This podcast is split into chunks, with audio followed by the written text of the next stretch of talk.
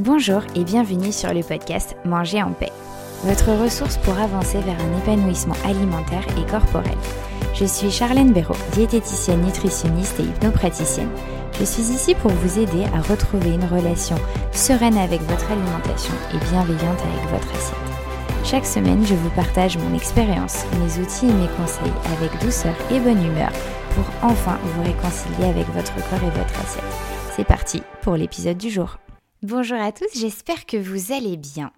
Aujourd'hui, cet épisode est pour vous si vous êtes dans le cas où vous vous pesez très régulièrement, c'est-à-dire peut-être plusieurs fois par jour, peut-être déjà plusieurs fois par semaine, ou alors qu'à l'opposé, vous évitez totalement la balance. Si c'est votre cas, je vous invite vraiment à écouter cet épisode jusqu'au bout parce qu'il est fait pour vous.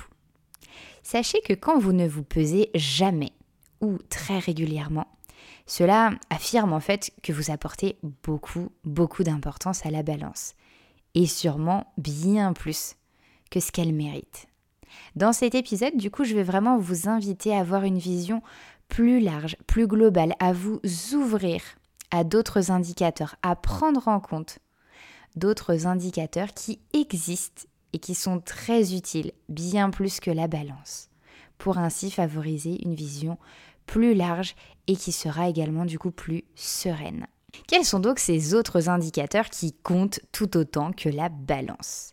Alors le premier que je vais vous citer, c'est le mètre ruban. Ça reste un indicateur chiffré, je suis d'accord, et en même temps c'est un indicateur qui n'indique pas du tout la même chose que la balance.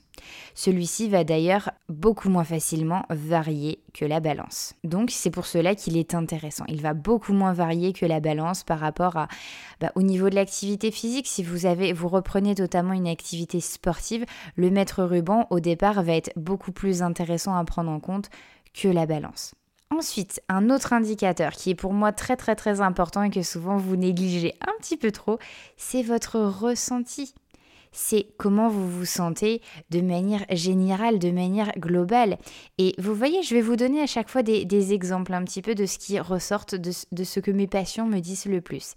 Et ce qui va revenir, et ça c'est quelque chose qui revient généralement très très rapidement, c'est je me sens plus légère, je me sens moins gonflée, je suis moins ballonnée, je commence à me sentir mieux, à me sentir plus à l'aise. Prêtez attention à votre ressenti.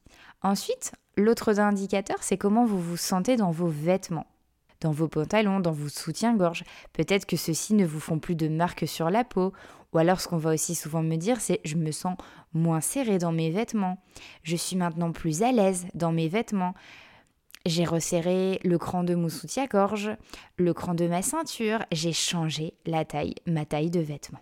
Ensuite, en autre indicateur qui est pour moi primordial à prendre en compte comme marqueur d'évolution, ça va être l'évolution de votre rapport à la nourriture votre évolution psychologique en fait, votre ressenti psychologique par rapport notamment à votre, euh, à votre alimentation.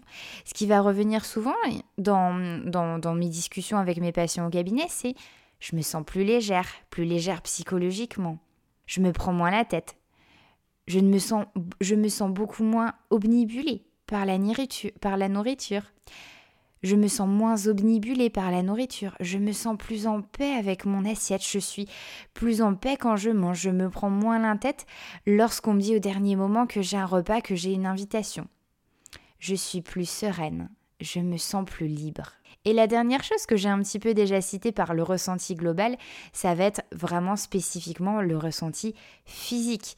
Et ce qui va revenir régulièrement, et ça aussi généralement assez rapidement, c'est j'ai enfin une meilleure digestion, je n'ai plus de ballonnement, mon ventre est moins gonflé, mes reflux ont diminué, j'ai un meilleur sommeil, ma qualité de sommeil est meilleure, je, je ne me réveille presque plus la nuit ou plus du tout. J'ai plus de vitalité, je me sens plus d'énergie, j'ai plus ce coup de barre post-prandial. Je me sens plus à l'aise dans mes mouvements, je me suis plus à l'aise quand je fais du sport, je me sens beaucoup moins essoufflée quand je monte les escaliers. Et vous voyez toutes ces belles victoires, ces progressions, ces belles améliorations, ce confort que vous avez gagné, bah, il n'est pas indiqué par la balance. La balance ne vous dit pas, en plus de ce, de, chiffre, du chiffre qu'elle indique, ah bah c'est bon, tu vas pouvoir maintenant changer ton cran de ceinture. Oh bah ça y est, tu seras moins essoufflé dans les escaliers.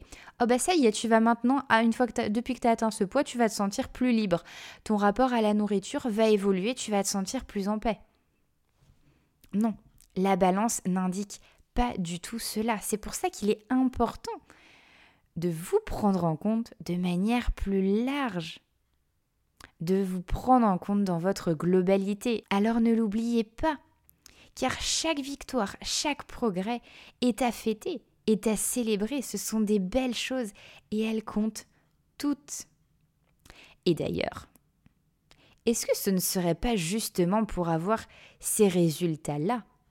Vous sentir mieux dans votre corps, plus légère, vous sentir mieux dans votre corps, plus légère, avoir vous sentir plus sereine par rapport à votre alimentation, est-ce que ce n'est pas ces résultats-là que vous voulez Quand le chiffre de la balance diminue, est-ce que c'est pas pour ça au fond que vous voulez perdre du poids? C'est pas pour avoir tous ces bénéfices-là? Je vais vous laisser peut-être méditer un petit peu là-dessus et je vais d'ailleurs vous laisser sur ces mots. Je vous remercie de m'avoir écouté jusqu'au bout.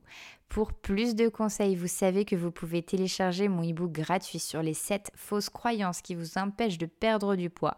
Et en plus, après avoir téléchargé gratuitement mon e-book, vous recevrez chaque jeudi un email de ma part assez court à lire qui va vous permettre de vous aider davantage encore dans votre épanouissement alimentaire et corporel. Et bien sûr, si vous sentez que c'est le bon moment pour vous, si vous avez envie d'aller plus loin, vous pouvez bien sûr prendre rendez-vous avec moi pour vraiment déclencher justement toutes ces belles choses que j'ai pu citer avant. Vous pouvez donc prendre un rendez-vous avec moi pour une première consultation via Doctolib, choisir les consultations en cabinet si vous êtes dans la région lyonnaise ou en visio.